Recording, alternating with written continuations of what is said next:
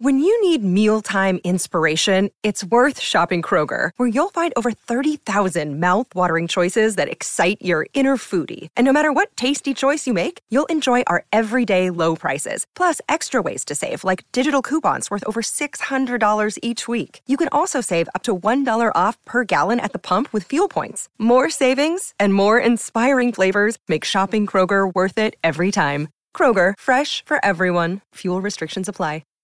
Hi, everybody. This is Adriana Trigiani. I'm the host of You Are What You Read. I have the privilege of interviewing luminaries of our times about the books that shaped them from childhood until now. We get everybody from Sarah Jessica Parker to Kristin Hannah, Mitch Albom, Susie Essman, Craig Ferguson, Rainn Wilson, Amor Towles, you name it, they come, they share. New episodes of You Are What You Read drop every Tuesday on Apple, Spotify, or any major streaming platform wherever you listen to your podcasts. You're tuned in to the Tom Barnard Show. Tom is off till Monday, sitting in for Tom. I'm Dave Schrader, along with Cassie Schrader, Mike Molina. Nicole Remini. We'll be back. We've got more coming your way on the Tom Barnard Show. Michael Bryant, Bradshaw Bryant. What's the latest? Well, basically, we're trying to represent people who have been hurt, then talk to them before they talk to an adjuster. Uh, one of the key points is to make sure you know what your rights are before you start talking to the insurance company, and they start asking you questions or they try to settle your case early and cheap.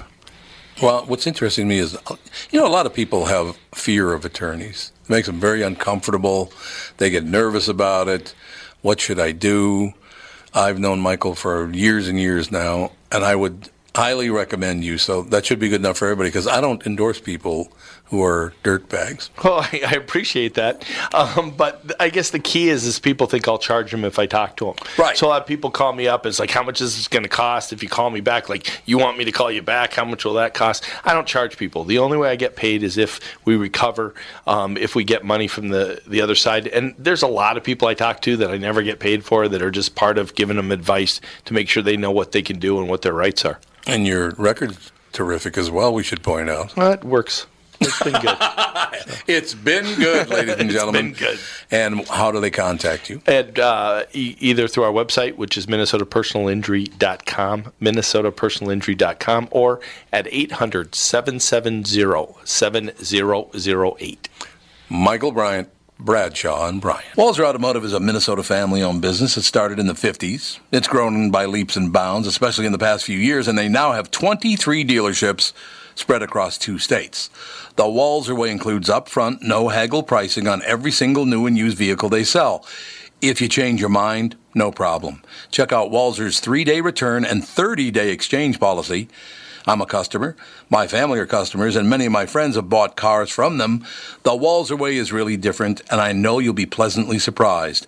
For great deals on new or used Acura, Audi, Buick, BMW, Chevrolet, Chrysler, Dodge, GMC, Honda, Hyundai, Jaguar, Jeep, Land Rover, Lexus, Mazda, Mercedes, Mini, Nissan, Porsche, Ram, Subaru, or Toyota, go to walzer.com, Walzer Automotive Group, walzer.com. Man, I feel like a woman. Something you want to tell me about, Melina? Oh, figure because it's well National Women's Day. Excellent. This is the Tom Barnard Show. I'm Dave Schrader, sitting in for Tom. He'll be back with you on Monday. Till then, you're stuck with me, slumming with Dave Schrader.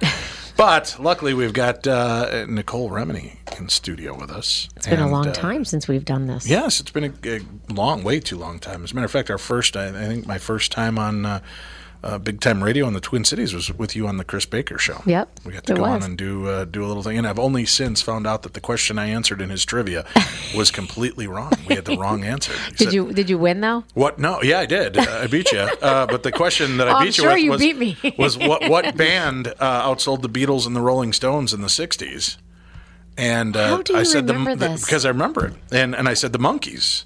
And Oh. he said, "That's right, they did it." But I just found out I, I did an interview with Mike Nesmith uh, Right. from the Monkees, and he admits that it was complete and utter trash.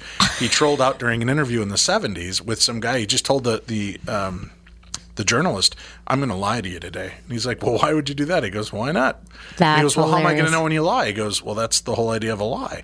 So he told all the rest of this stuff, and the guy went along. But Mike was so certain that he said, "Oh yeah, we."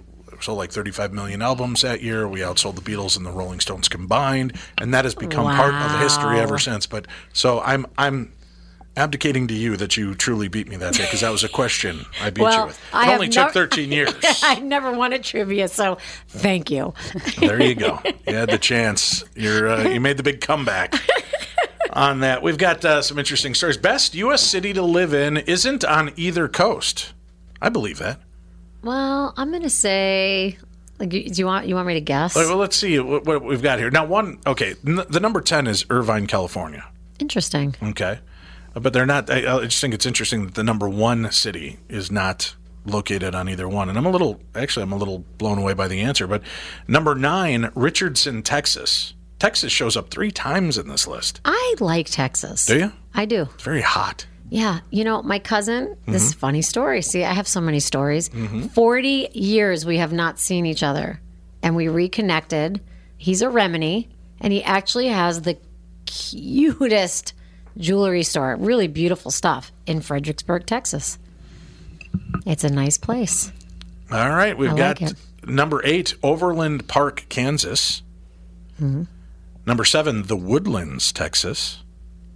Number six, Cambridge, Massachusetts. Interesting. Unless it's right now, because I think they're getting that new nor'easter, right? They are. They are. How many inches of snow has been dumped on the East Coast? Well, you know, they they were like us, like nine to twelve inches. Yeah, but then they're getting hit with another Yeah, dose like are. back to back. Remember Yeah. a few years ago when the people were snowed in, they opened up their front door and they like The dug whole- out holes yes, to put their food and and and uh, drinks into. Yes, that was hilarious. Crazy. Uh, then uh, you've got Arlington, Virginia, Okay. Plano, Texas, at number four, All right. I've been Berkeley, there too. California, for number three, and right in my neck of the woods where I grew up, Naperville, Illinois, comes in number two, which surprises me. Interesting. Number one, Ann Arbor, Michigan. Huh. I would have never thought, first of all, Michigan would have made it. Not in a million I don't mean that rudely. No. But geez, when you think um, best U.S. anything, No, Michigan but doesn't like really. best for what? I don't know. To live in, I guess. Best U.S. city to live in isn't on either coast. It's Ann Arbor, Michigan wins the honor in a new survey. Of course, I don't know if they just like surveyed everybody in Ann Arbor for this. We we don't know how that yeah, all they, went down. they doubled up. Um, yeah, that doesn't make any sense. Like none of those places make sense to me. No. But even was did you say Cambridge was on there? Uh, I mean, Irving, or Irvine, California, Richardson, Texas, Overland Park, Kansas, the Woodlands, Texas, Cambridge, Massachusetts, Arlington, Virginia, Plano, Texas, Berkeley, California, Naperville, Illinois, and Ann Arbor, Michigan. it just seems like a lot of these places are very expensive. Are they? Yeah. I don't know. I Like- never get out of the Twin Cities. I, I know someone that lives in Plano and lives in like a mansion. Well, that's why they're the best city to live in. They're very fancy. yeah, but are they affordable? That's why I was wondering what That's this not the list name of the list here. It's not the most affordable cities to live in. I guess not. That'd be Coon Rapids, Minnesota. Uh, yeah, I don't know. I don't. I don't see that. Interesting. Very Uh, interesting. boy, my kids are gonna go crazy over this next story. Um, your kids are all too old to have played the, the Pokemon Go stuff, right? Well, we do have a 16 year old. Yeah, but So those think she- 16 year olds really are into the Pokemon Go I thing. I think, well, my neighbor, my Not that I'm picking on her. She can certainly my neighbor and her kids literally did this as a sport. And her kids are in junior high and high school. We'll see if it gets you out walking. I'm all for it. I Yeah. think that's great. Yeah. But I, yeah, not my deal. But the, uh, but I did take my step boys out walking a lot last year to go Pokemon hunting. but Jurassic Park has now stepped into the realm. No way. Jurassic World Alive is Pokemon Go, but with dinosaurs. The monster hunting on Pokemon Go meets dinosaurs in Jurassic World Alive, a new augmented reality location based game for Android and iOS coming this uh, spring, developed by Ludia, which has previously worked on Jurassic World, the game, and Jurassic Park Builder. Jurassic World Alive will let players track and collect and do battle with dinosaurs. It puts players in the role of a new recruit in a dinosaur protection group. Players are tasked with saving dinosaurs from another extinction by tracking them, collecting DNA samples, and creating new hybrid species in a lab. Can you just hear the boys are salivating over this right I now? gotta tell you, my daughter house. Mm-hmm. Bree would love this. Really? She is like obsessed with Jurassic Park. In a press release, Universal and Ludia said players will track their Jurassic prey with a drone and must track down supply drops in games to earn in game currency and battery life for that drone. That is the craziest thing. I think know- we're going to have to bust out the inflatable uh, T Rex costumes. Uh, really? you get on yours, I'll put on my Godzilla, and we'll walk with the kids up and down the streets while they're doing Jurassic World Alive. But you know what? I bet that's going to be a lot more educational than Pokemon Go. I guess if my kids had to go out and learn something, I'd much rather they learn about real dinosaurs. Yeah, I think. I mean, I think it'll be kind of fun. I think it'll be cute, and uh, they're coming out with a new Jurassic movie. Right? Yep. Jurassic World: The Fallen Kingdom. Yeah, so and I'm all I'm about excited that. for it. I All am right, too. see, our, our leader here, Tom, hated Jurassic World. Really? He thought it was horrible. Well, a lot of people didn't like it. I, I like the the fact that a lot of them hinge on it. That just the fact that Bryce Dallas Howard was running around in high heels throughout the entire movie. I'll get past that. See, like I just thought it was fun and dumb. I thought it was fun. Yeah. I and I like what's his face, Chris Pratt. Mm-hmm. yes. Yeah, like he's, he's all right. I he's well, you know what? He's funny. Yeah. Like yeah, he's cute, but he's funny. Like I actually enjoy watching him. Yeah, he's a good actor. He's Yeah. funny. Not too hard on the eyes. Not too hard on the eyes. Look at you. Listen to the way you said that. I know. It was very uh, dripping with sexuality. What? Not too bad on the eyes. Hey, uh, joining us in a little bit, uh, Rizwan Virk is going to join us. A very successful entrepreneur, angel investor, best-selling author, and a video game industry pioneer and independent film producer. Has a new book called Real Life Treasure Hunt: Follow Your Dreams. And the idea, and I mentioned this last night or yesterday on the show. I said, "Do you tune in today because uh, you might find out how you can win twenty thousand dollars." Really? Yeah, the idea is to uh, have people from all walks of life enter their business ideas, and the author will invest 20 grand in one of the winner's business ideas and give them mentoring. That's amazing. Very cool. While kind the of like author- Shark Tank. Exactly. It yeah. says while the author is part of Silicon Valley, where angel investing is common, and runs a startup accelerator at MIT for software gaming companies, the idea here is to open up the contest to people who might not otherwise be able to find investors. The idea doesn't have to be software; it can be anywhere. The soft, uh, the author will pick finalists and interview them to choose a finalist. Think of it as a Shark Tank with spiritual perspective. Uh, to enter, they have to show that they. Um, bought and read his book and explain how they followed the clues to their business idea and explain their business idea. That's pretty what first of all, what a great way to sell your book. Right. You put it in as a real treasure hunt. If you can figure out the clues and the tips I'm giving you in this how-to book. Right. Because I think that's the biggest problem with all these how-to books and why they're good for a little bit and then they fall by the wayside yeah. is because they will give you the tools and in a lot of these cases don't tell you how to use the tools properly. Right. Well, and I think not everybody's equipped, even when you give them the tools. I think people get in their own way. So if you can dig down deep into what is keeping them from even finding out what this gift is, if you can help them get there, that's half the battle. I agree. And that's that's great that you know here you do all this. If you do it all, prove to me you bought the book. Show me how you used the steps to create this idea. Then he's going to f- pare it down to finalists and, and reward somebody with a twenty. uh, That's Where else have you ever had a chance of winning twenty grand by reading a book? Now, let me ask you: Is that just for listeners today? that No, no, that's what just- they're doing with the with the. That's uh, the promo for overall this guy. the right for the book. That's pretty amazing. I'm just I saying, love if you listen idea. to the show today, you might find out a way to win twenty thousand dollars. That's amazing. didn't necessarily mean today. Got it. Yeah, Just unless you have twenty grand sitting around you want to give out as a contest right now. yeah, not right now. Not right now? You can hold No, back? I got a couple of trips coming up. Uh, Jon Favreau, uh, I'm trying to look at this article. Uh, Favreau to produce Star Wars series for Disney streaming service now. Well, didn't yeah? Because now Disney pulled everything from Netflix. That's a Disney show, Right. Because they're going to do their own streaming. But I'm not. I hate to say it. I'm not a Star Wars person. I was like back, you know, back when. Right. But I'm not into all these, like you were saying earlier, all these prequel things. Like, I can't remember Star Wars when I was a kid to have to remember. wait, who's who related to what? They did. Who, I can't do it. It's too much. Too much thinking. I don't want to go to the movies to think. I No? just want to go to a movie and be entertained. You don't like a good, engaging kind of thought process movie. Not if it makes me have to think back to what I watched when I was 18 were- years old. You know what I'm saying? Like, I'm going to be 50 this year. I don't have that type of like capacity anymore. Says here Lucasfilm announced this morning that Emmy nominated producer and actor Jon Favreau has signed on to executive produce and write a live action Star Wars series for Disney's new direct to consumer platform. Favreau is a big Star Wars fan, having played roles in both the Star Wars The Clone Wars animated series and the upcoming Solo A Star Wars Story.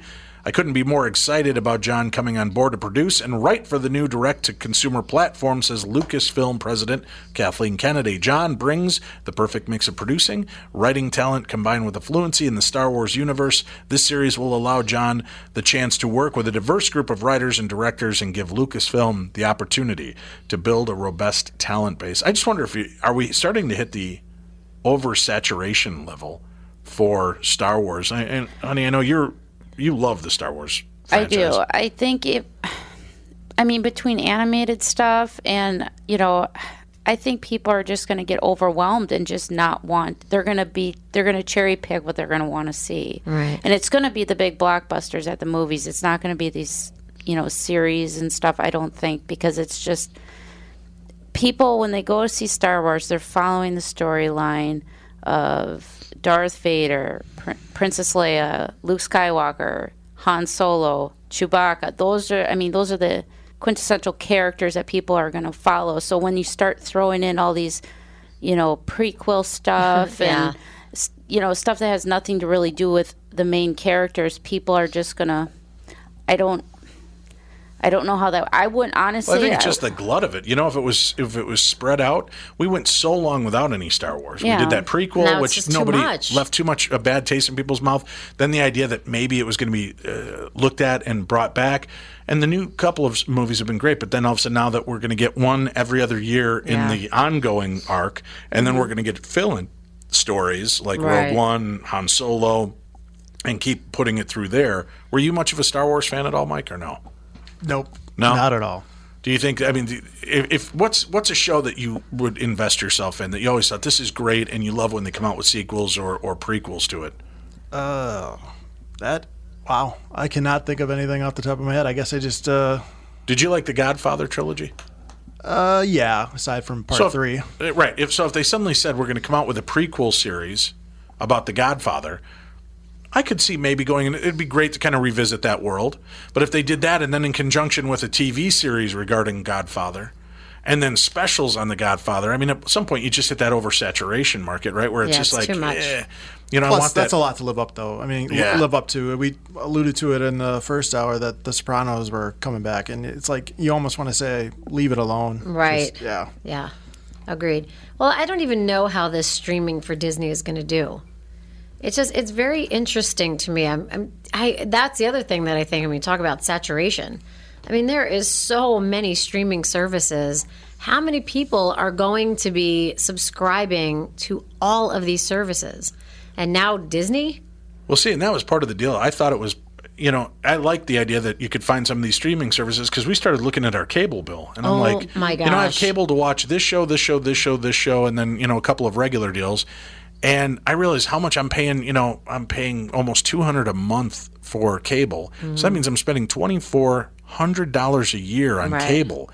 And if I just go to Netflix and Hulu and, and my Amazon Prime, I'm out, you know, what, 40 bucks a month, 45 bucks a month? Yeah. And that gives me just about access to everything I, I cared to watch. Well, you know, like But now, like you said, now Disney's going to start their own streaming Right. company and pulled everything from Netflix. Netflix is starting to get down to bare bones. You're going to, I think they're going to oversaturate with these different branches Yeah. of how to watch these shows too. We have to take a quick break. We'll come back. We've got more right here on the Tom Barnard Show. I'm Brad Huckle, president of North American Banking Company. Ask one of our bankers what they love about business banking. They always say the relationship with the client. Case in point, True North Oral Surgery and Implants is a longtime customer with a growing practice. Their banker, Julie Marshall, knows the ins and outs of what they do. So when they need working capital, an equipment loan, or funds for expansion, they call Julie. Are you looking for a banker you can count on? Give us a call. This is Tom. Why not bank with my banker, North American Banking Company? A better banking experience. Member FDIC, an equal housing lender. Hi, this is Tom. If you spend any time at the lake, you can relate to hanging out on the dock with family and friends. Let Floe enhance your experience with their rock solid dock systems. You see, Floe's passion to invent a better way to make life easier comes through in every product they make. Floe boat lifts are a breeze to level using a cordless drill with their patented easy level system. Floe is about making things easy, meaning you have more time to enjoy being at the lake. Isn't that why you go there in the first place? See for yourself why they've been perfecting leisure time since 1983. Visit Floe at the Northwest Sports Show at the Minneapolis Convention Center March 22nd through the 25th. Be sure to ask for the show special, where with a qualified purchase, you'll receive a free three-piece furniture set or free wireless remote. And mention you heard this ad on KQ for an additional $50 off a dock or lift system. To find out more about Floe Systems, visit their website at floeintl dot com. Floe Docks and Lifts. A better way.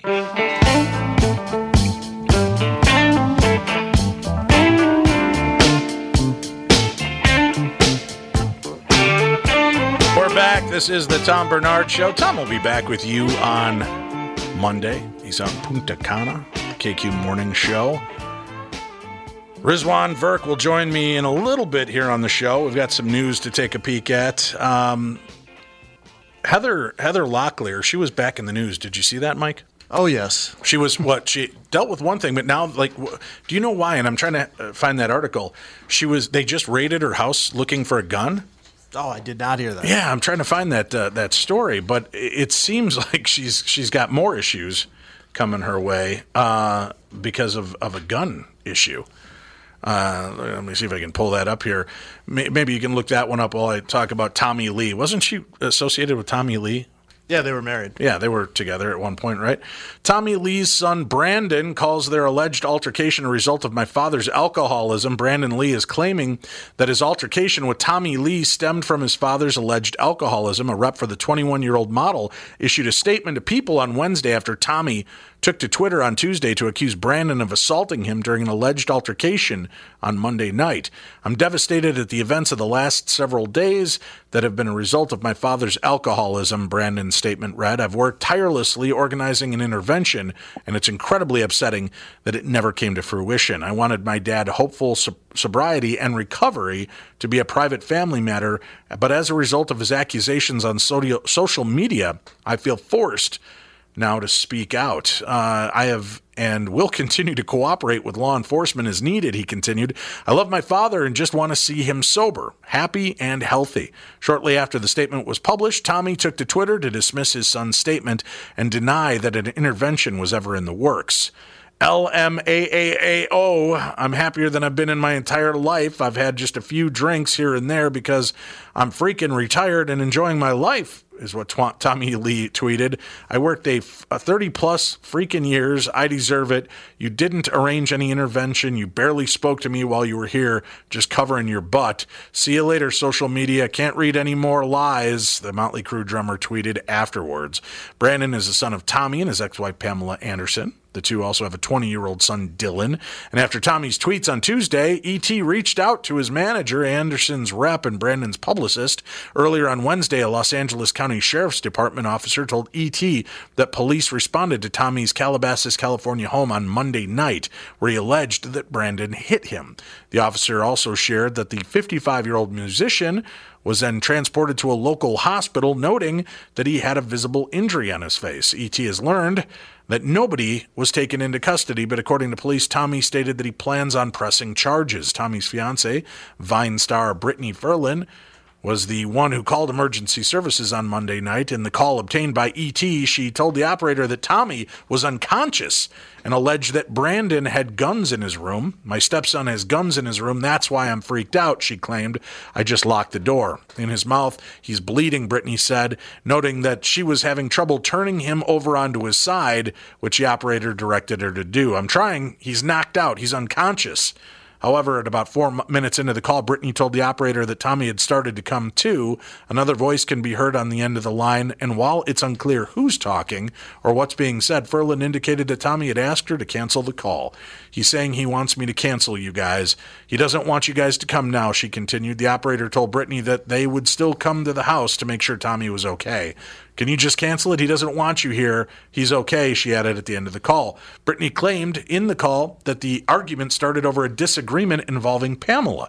When Tommy told his son to leave, she alleges that Brandon punched him in the face. He punched him really hard, she claimed. He punched him in the face and he went flying backwards. Monday night, when the incident allegedly took place, Brandon shared a few cryptic videos to his Instagram saying, As I get older, I've started to realize there are very few people that you can trust. But anyway, that's my super depressing thought for tonight. Just thought I'd share it. Be a penis, I think is what he's getting at in this deal. Uh, the following day, Tommy shared a since deleted photo of his bloodied face via Instagram with a caption that read, My heart is broken. You can give your kids everything they could ever want in their entire lives, and they can still turn on you. Good job, Brandon. Great son. Nice way to take it public, Mike, right? Yeah. Nothing better than a little family dispute, and then you pull it all out. Uh, that's that's insane. How do you? What do you think about this? Have you seen the news that that that uh, special about OJ is going to be airing? Oh, another one? Yeah, it, Well- where he describes the night Yeah. from his perspective. Well, it was that it was that book that he wrote saying that if he had done it, this is how it, it would have gone down.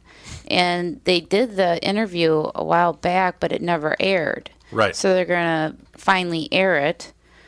Um, I, I don't know why now. Yeah, it says O.J. Simpson was still angry at Nicole Brown Simpson at her funeral, and although he doesn't remember what he said to her when he kissed her goodbye, he describes what he wanted to say in the never before seen video from the upcoming Fox special O.J. Simpson, The Lost Confession, with a question mark. It's all very strange and chilling as OJ elaborates to book publisher Judith Regan about the feelings he had toward his ex wife and how his anger toward her didn't disappear after her death. Simpson then oddly brings Nicole's infamous 911 call up, where he could be heard yelling at her in the background as a way of explaining how he warned her of something. He talks in circles but expresses regret he'll never be able to have an effect on this person again. OJ's asked what he said to Nicole when he lear- leaned over and kissed her, but says he can't remember. He does remember people heard him say, I'm sorry. The Fox special also features what seems like a confession to the murders of Nicole and Ron Goldman in 1994, with the premise being it's only hypothetical. The Lost Confession airs Sunday at 8 p.m. People are still so fascinated by this case, but if you've, I don't know if you've seen the the promo for it, Mike. No. But the way they lead it up, I mean, it's like a close up of him sitting in the chair, and he goes, "A lot of people have wondered what's gone on that night. Now, only one person knows for sure, and that's me." And then he kind of explains that he's about to spill his guts about what actually took place. Now, I'm sure this is creative editing to a degree, because again, I think he agreed to do this to get some money, and then just talk about it hypothetically, like this is what I would have done, or this is what I believe took place. Hmm. I don't get it. Well, now he's been out, what, uh, five months, six months? Sure. So definitely probably needs some Right, money. but this is an old this is an old interview. Oh, it's an that old interview. Yeah, that they're coming back up. Because I'm surprised uh, here we are, and I think he was released in early October, and he has yet to surface doing any like interviews or anything like that. Yeah, it was that that book that came out. If I did it, Yeah, or I did it. Confessions. Oh yeah, if I did it, but they put if in very small writing on the book, and that was, you know, on Yeah. purpose. And then, yeah, It's uh, I, why why, you know, aside from him just coming straight out and saying, "Okay, I did it. I did it. It's you know, this is what happened." why do we have to keep dredging this up? If he's not going to come forward, I wonder what kind of ratings this thing is going to get. Hopefully, it, it just bombs and they're just over it. Well, uh, I mean, if he makes any money, doesn't that money have to go towards the Goldman family? I think they get a percentage. I don't think they get everything that he gets, right, Mike? Isn't there something that's well, like he's still on the hook for the $33 million that he never paid them. right? And uh, I mean, they cannot touch his uh, pension though that he gets from the NFL now that he's out. And how much? How much is that? Is that enough for him to live on comfortably? oh I yeah, thought that it's a sizable amount really. I thought that that because it accumulated Aging- over the years of him Right. being incarcerated. So it's oh, like because he never used it. Yeah, I thought the big problem with the NFL was that their older players didn't get taken care of that well, and Yeah. OJ would have fallen in that '70s category, right? Oh yeah, definitely. Because he played from like '69 to '70. But he still made enough money Yeah. to in a pension for that, huh? Huh. I I wonder if there's like an Actors Guild pension too, or so, since he did so much acting. Yeah, probably. That's Well, when he did his sports reporting after he retired from the NFL, was that for like the NFL itself, or was that like through ESPN or? Says O.J. Simpson was released from prison after serving nine years behind bars. Uh, Simpson still owes tens of millions of dollars in the wake of the 97 civil lawsuit in which he was found liable for the wrongful deaths of his ex-wife Nicole Brown and Ron Goldman in order to pay 33.5 million in damages to the survivors' families. Even so, Simpson will probably be quite comfortable financially now that he is free thanks to pensions, so there are multiple that may pay out more than $25,000 per month, funds that are not subject to seizure by creditors. The 70 year old former uh, football star who was tried and acquitted in 95 for the murder of Brown and Goldman was incarcerated after he was found guilty in 2008 of armed robbery. And he was released after uh, in October 1st, 2017, after serving the nine year minimum for that, for that case. Huh. He has roughly 250,000 in the bank, while others have much higher estimates, including CelebrityNetWorth.com, which reports that he's worth $3 million. But we know that's not true, right? Uh, on CelebrityNetWorth.com, because I was affiliated with the Ghost Adventures show, Mike, click, click that link real quick. CelebrityNetWorth.com. And uh, go up into the search for a celebrity right up at the top there. The green one. Yeah, just type in David Schrader. S C H R A D E R yeah, I, this this is what proved to me that I don't think any of this stuff is on there. Uh, oh, it's not pulling up on this one. On one of the one of the pages for these celebrity net worths, because I worked on that and I've done coast to coast. It had me down as like what was it, thirteen point five million dollars is what I, I've basically uh, I'm my net worth is. So I don't know that we can necessarily go by everything they say on these websites. Yeah, no kidding. Crazy. GOBankingRates. Why why are, why is that information even allowed online, Mike? I don't know. I, I would assume just because he's a public figure, though. I Right, mean, but why can- do, why should that be allowable? Why should people get to know because you're a public figure what you take home every year? I don't know. Uh, Like the celebrity rankings every year, does it adjust to anything? I mean, does it make anybody happy to know that, or that that's so weird to me that that whole aspect of celebrity and well, how much do they make? What did they earn? Who cares? yeah, but the problem is there's probably you know there are people who care, and so it's like it's interesting and noteworthy to them. I mean, you look at the Forbes list that comes out every year. Right, right. What a weird deal. Fukushima's water issue is growing, and the wall, uh, what is it? The ice wall isn't enough. Fukushima scares me, man, with the damage that's going on, and they think that there's a weakening now from one of the other. Um, uh, one of the other plants that could be going wrong. Experts uh, say it's working, but other methods are also needed to keep groundwater around the plant clean. Uh, though ice wall is not enough, it says a government commissioned group of experts concluded Wednesday that a costly underground ice wall is only partially effective in reducing the ever growing amount of contaminated water at Japan's destroyed Fukushima nuclear plant. The plant's operator, Tokyo Electric Company, says the ice wall has helped reduce the radioactive water by half. The plant also pumps out several times as much groundwater before it reaches reactors via a conventional drainage system using dozens of wells dug around the area, per the AP. The groundwater mixes with radioactive water leaking from damaged reactors. Contaminated water also results from rainwater that comes in contact with tainted soil and structures at the plant, which suffered meltdowns on three reactors after a March 2011 earthquake and tsunami. The one mile coolant filled underground structure was installed around the wrecked reactor, building uh, to create a frozen soil barrier and keep groundwater from flowing into the heavily radioactive area. Aren't they? I thought they were saying that they were finding pretty heavy levels of radioactivity in the waters already coming in off the Pacific because of the Fukushima disaster. So that's you know when you start realizing just how deep the breath of this disaster is gone. I man, see, do you eat a lot of seafood at all, Mike, or no? Oh yeah, that's like uh, I gave it up for Lent, but yes, Really? I thought seafood is the one thing you Catholics are allowed to eat during the. Uh, I know, but I gave up meat. So Oh, uh, gotcha. a long time ago, and uh, yeah, I needed something for Lent. And a couple years ago, I gave up coffee, and that was a bad choice on my part. yeah. Yeah, caffeine withdrawal. But the fish, uh, the fish, the radioactive waters, all the dumping grounds, we've just turned our world into a giant pollution pile. Very scary stuff. Uh, when we come back, we've got a guest who's going to join us. He has a brand new book out um, and fascinating stuff. Real life treasure. Uh, Follow your dreams. We'll be talking with uh, Rizwan Virk. Uh, who's a successful entrepreneur, angel investor, best-selling author. I love those shows. Do you ever watch um, like Shark Tank at all? Uh, yeah. Do you like that show? Yeah, you know, I mean, uh, what what aspect of it fascinates you? Do, is it the people pitching or the way that the investors look at the, the products? Yeah, I think uh, a little bit of both. I think just you know, given their uh, success in the market and the way they can like analyze something in a pitch that's you know five minutes or under. Do you see something though? You're like, God, that'd be great, and they totally turn it away. Yeah. And then they buy something else. You're like, did you really need another brownie mix? Did we really need another wine? That's what I don't understand about that show. Uh, but, you know, that's why I'm doing radio. We'll talk about success and how to turn your life around when we return. I'm Dave Schrader.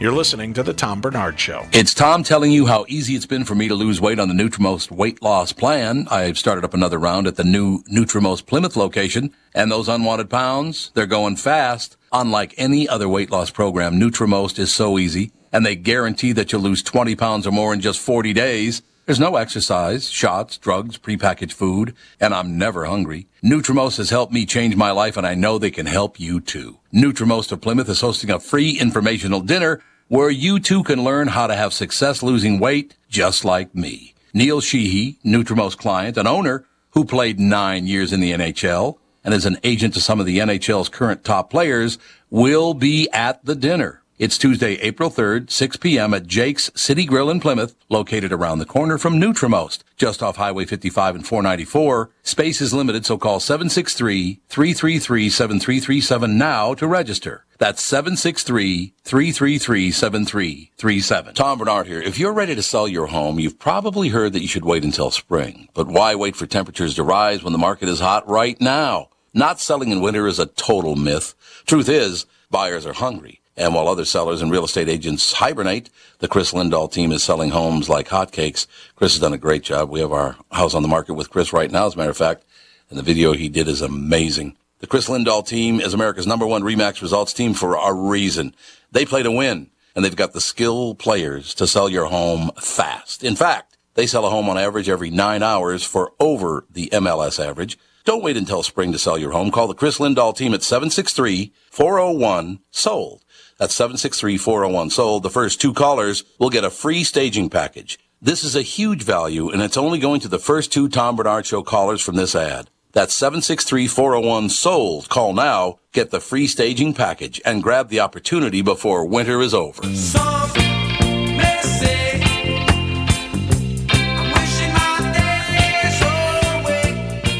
We're back. This is the Tom Barnard Show. I'm Dave Schrader. I was sent the press release on this next book, and uh, man, it connected with me on so many different principles. Especially, do you know, Mike? I do the show regarding the paranormal, the supernatural, right? And I'm always fascinated by our connection with ourselves and where we get our information. Why do some musicians and artists and writers take pen to paper and have no memory of where it comes from, but it just seems to pour out of them? Is it a supernatural element? Is it something that's within us? Is it our future selves giving us this input? Uh, success to me has always been a really interesting aspect of that. I know you love music as much as I do. Oh yeah, definitely. And the idea that you've heard some of the best musicians in the world will tell you they have no clue where this came from, right? They sit down, all of a sudden the song is there. Is it intuitive? Uh, did they did they just pull this out of the air? Is there something more to it? But I, I love the fact that some people will get an idea, it'll come to them, and they won't act on it, and then all of a sudden, a year later or two years later, it's a huge phenomena, and they've missed out on that. Have you ever had that where you've thought of something? It's like almost like an invention pops to mind. Yeah. You know, and then all of a sudden, two years later, it's out there, and you're like, "Oh man, why can't I? I need that. I need somebody behind me helping on this kind of thing."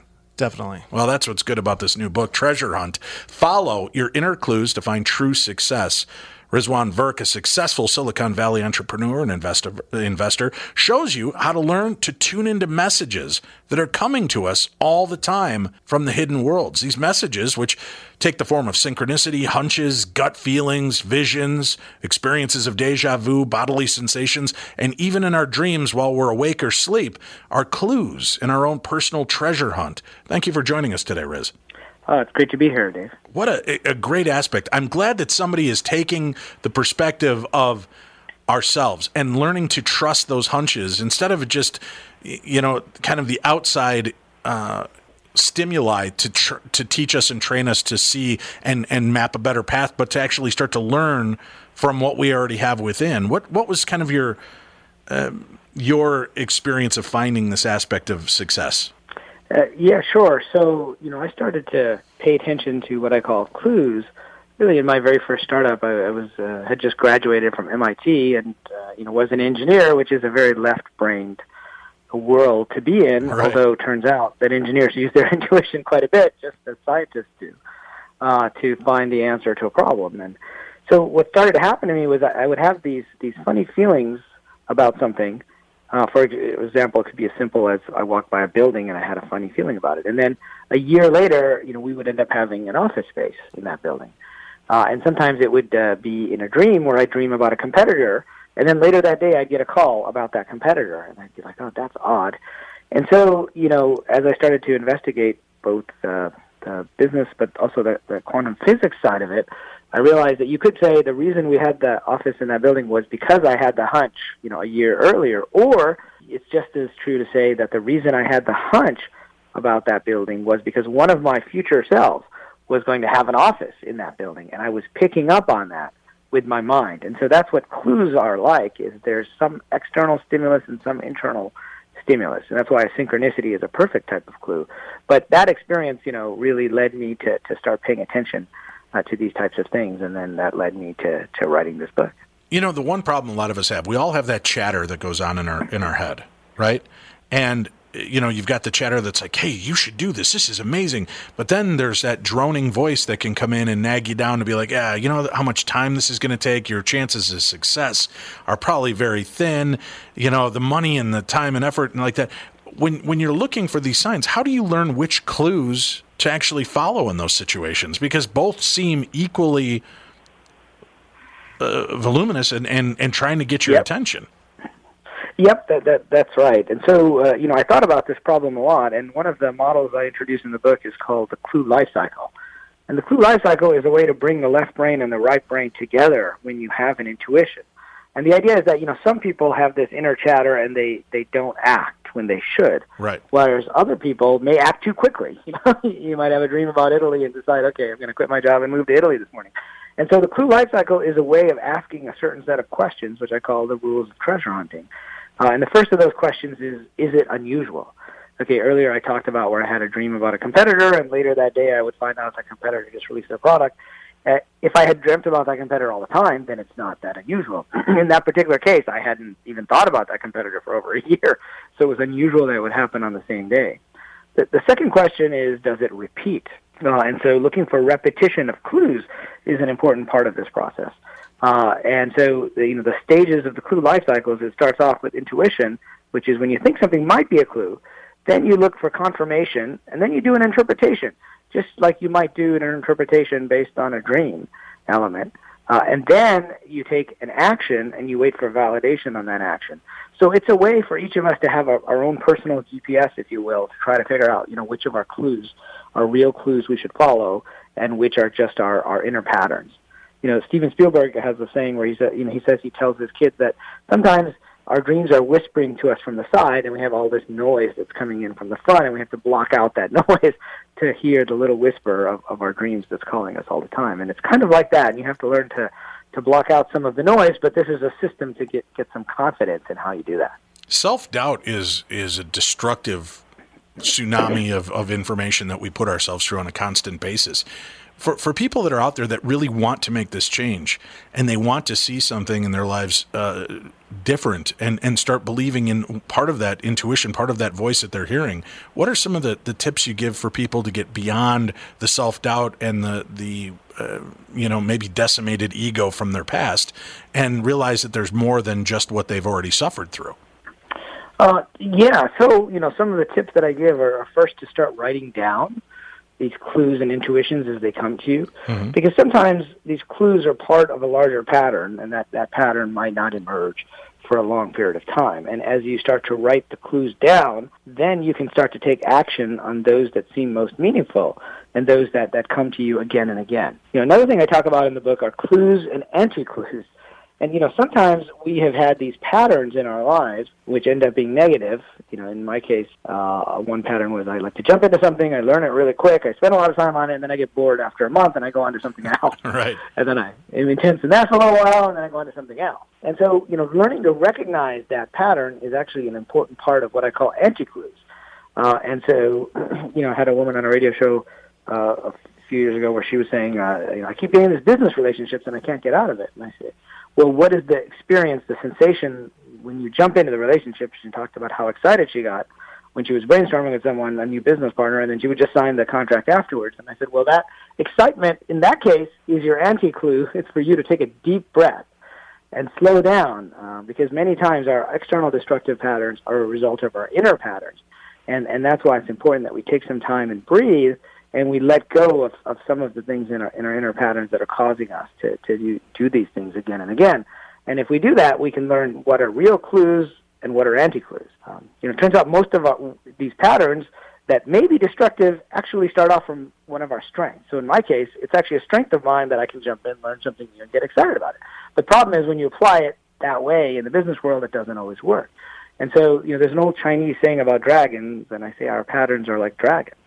Uh, and the saying is, if you try to, to fight the dragon, it will defeat you. If you try to feed the dragon, it will eat you. But if you learn to ride the dragon, you can take advantage of its might and its power.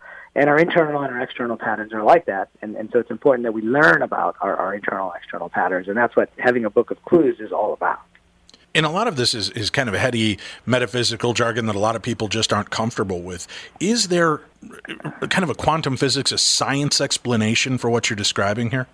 Uh, yeah, and, and just to you know say it's not always necessarily spiritual metaphysical. You know, I, I'm in I live in Silicon Valley. I work with lots of venture capitalists, lots of engineers, and you know it, it's my contention that many of the very successful people use their intuition. They just don't use the necessarily the terms that we're talking about today. Right. Um, and so, from a quantum physics perspective, you know, there's this idea that uh, in in quantum physics, there's a wave of possibilities for a particle of possible locations, and then there's a, a specific particle that's in one location. Well, if we kind of bring that up to our own uh, level, it means there are multiple possible selves doing different things, and the particle version of that is the particular life that we're in right now.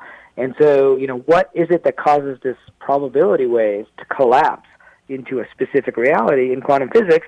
the best answer they've come up with is that it's our consciousness.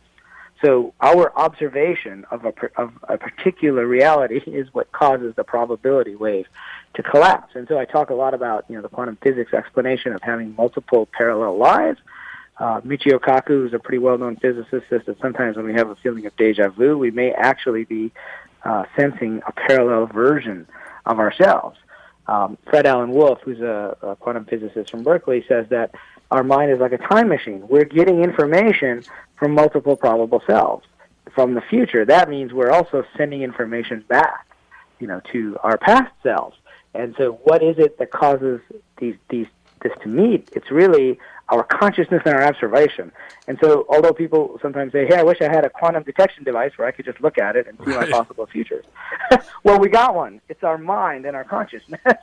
That's as best we can tell. That is the only thing that collapses the probability wave down. And so, you know, in the book I talk about a more spiritual or metaphysical perspective of guides and past lives and clues, but you know, I'm an engineer. I like to know how things work. Right. And so that's why I think the quantum physics part of it is, is, is very important as well. I know time is running out. We have about four minutes left together, but what are some tips you could tell people right now to start if they want to have a more successful and happy position in life?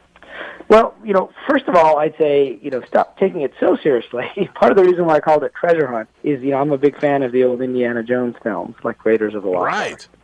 You know, wouldn't it be nice in those films for Indy if he just got a map at the beginning and it had a little X on it, and all he had to do was just go pick up the Ark of the Covenant? Right. well, first of all, it never works that way, but secondly, it wouldn't make for a very interesting story. the way that it works is that Indy gets one clue, and he has to follow that clue, and that takes him where? To the next clue. And sometimes he has clues that lead him in the wrong direction and he has to back up. But eventually, if he keeps following the clues, he can get to the treasure. So I, I bring that up because our lives are, can be like a treasure hunt. Our careers can be like a treasure hunt. And that treasure, you know, could be that you want to write a book, could be you want to make a movie, could just be that you want to do serv- uh, service or work in the world uh, in, in, in, in a certain way. And so I define success as being in the right place at the right time. You know, a friend of mine, uh, Dannion Brinkley, who you may know, uh, talks do. about the term spiritual capitalism, right? Uh, which is using your strengths uh, in the world and being able to make a living while you do it. And, and that's how he defines spiritual capitalism. And I kind of agree with that. And so that's really the treasure that, that we're trying to find. And so if you think of it as a treasure hunt, that's much more fun than thinking of it as, okay, I have to make, you know, this decision and I have to learn this technique. You can let the outer uh, world guide you along with your inner world by following these clues. And, and you can get some confidence that these clues will come to you. In fact, they're coming to us all the time. The more we, we learn to pay attention, the more important they become. And once you've opened that door, do they continue to that flow doesn't get stemmed, right? It's you're actually opening the the conduit to let more yeah. in. Yeah, you're actually opening the door. I mean, I'll give you a uh, example from my own life. In the 90s, I had just uh, left my first startup. I was in, living in Boston and was thinking of moving to California and going back and forth and being bi-coastal, but I was still in my 20s and I had no money, and I thought, okay, how am I possibly going to do this? and I was walking around New England and I started to notice these mermaids at once, twice, three times. I mean, not real mermaids, but statues of mermaids. And yeah, I had lived in Boston for 10 years, but I had never noticed these mermaids in every seafood restaurant. And so it was my mind being drawn to this clue. So I started to pay attention to it, and I said, well, what does this mean? To me personally, a mermaid is somebody who lives in two worlds, you know, the world of the ocean and the world of humans. And I took that as a sign, I interpreted it, which is the next stage, that I could live in two worlds, which is the East Coast and the West Coast. But then over time, that became a powerful symbol and clue for me. My first book was called Zen Entrepreneurship. So a lot of what I do is try to bring in uh, Eastern principles into a Western setting. And so you can see how one clue can be uh, a part of many clue life cycles over time, and that becomes the fabric of our lives with themes of the things that we were meant to do. And that's what I refer to as our personal treasure map uh, and, and our personal treasure hunt. Real life treasure hunt. Follow your dreams. Uh, just a few seconds left. It, it, the contest that people are interested in getting involved in, can they find it on your website? Yeah. So if they go to zenentrepreneur.com, uh, there's uh, details on the contest where I'll be investing twenty thousand dollars into someone's spiritual or conscious business idea, as long as they've been following the clues to come to that that idea. And there's an application online and uh, full description at zenentrepreneur.com. What a great way to inspire people. Get the book, read it, follow the clues, show that you followed those clues to get to the to the point of your success, and and that door may be open for you. Real life treasure hunt. Follow your dreams. Rizwan Virk, thank you very much for joining us today. Well, thanks for having me. It's been a pleasure, and thanks to Nicole Remini for sitting in, Catherine, Alex, Andy, of course, Mike, my wife. Thank you all for being here. I'll be back again tomorrow. We'll be visited by the House of Comedy, Acme Comedy Club, and more right here on The Tom Barnard Show.